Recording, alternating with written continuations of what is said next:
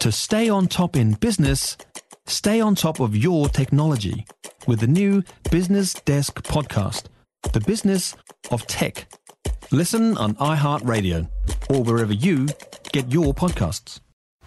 You're listening to a podcast from News Talk ZB. Follow this and our wide range of podcasts now on iHeartRadio. Yes, it is Monday, which means our regular election slot with the Nats Deputy Leader and the last one before polling day, Saturday. So, with just under a week to go, Deputy Leader of the National Party, Nicola Willis, joins us now. Morning to you.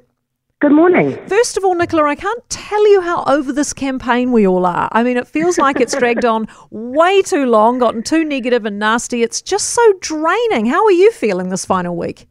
Well, you know, I was on the phone to hundreds of people over the weekend, and a lot of them said the same thing, which is they can see New Zealand's facing big challenges. Our economy is in trouble, crime's on the up, hospitals are under pressure, school standards are declining, and yet we seem to be having this negative campaign with quite petty squabbling. And National, believe you me, we want to be focused on the big issues. We want to be talking about what it's going to take to strengthen our economy and reduce the cost of living. We want to be talking about policies to combat crime. Well, we want to be talking about all of those things. I'm sure Uh, you but it's been do. challenging. And wouldn't it be great? Uh, but unfortunately, you got yourself into quite a New Zealand first schmozzle. Um, now, is this to scare us all into two ticks blue? Because have you thought about the fact that it backfires and people go, you know what, stuff you, you're all morons, I'm not voting at all? I'm referring to the fact that you're now going down the track of, you know, maybe a second election.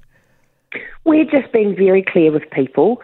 Don't take change for granted.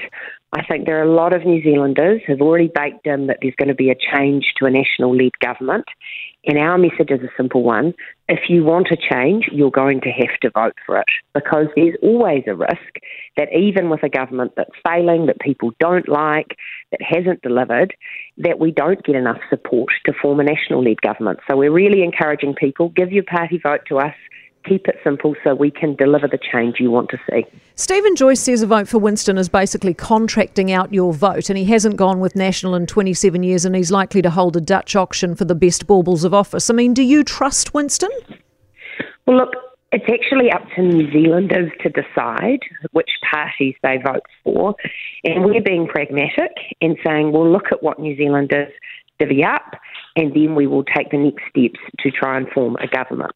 Now, our preference that we've stated is we'd like that to be a simple process in which we enact together, form a government. But if the voters deliver something else, then we'll work with it. Are you worried about voter turnout at the moment? It is lower than where it was last time. Oh, look, I think last time was different because of COVID, so people were worried and were getting out early to vote. But my message to people is do get out and vote. I'm going to vote today. I'm very much looking forward to it.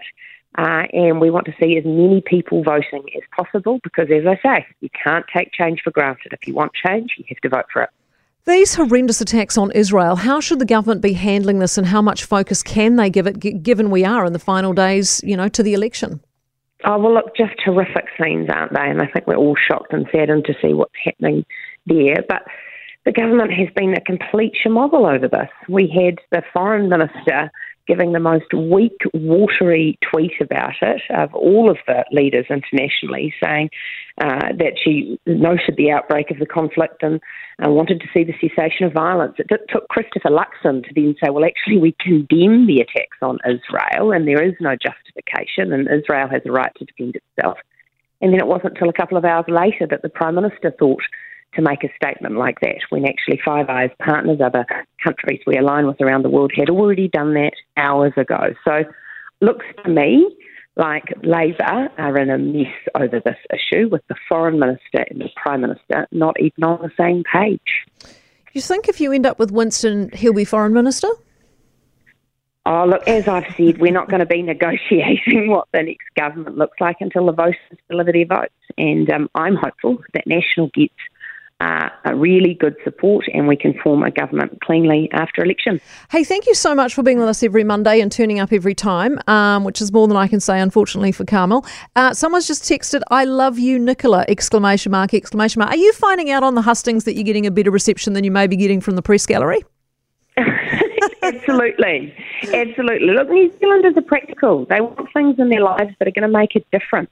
You know, people can see they need a government that's going to spend with more discipline and get the debt down and not not have taxes going up again and again.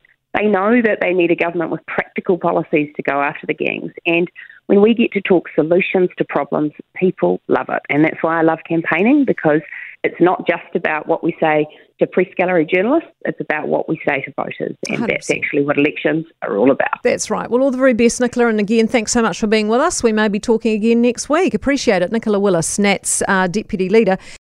For more from News Talk ZB, listen live, on air, or online, and keep our shows with you wherever you go with our podcasts on iHeartRadio.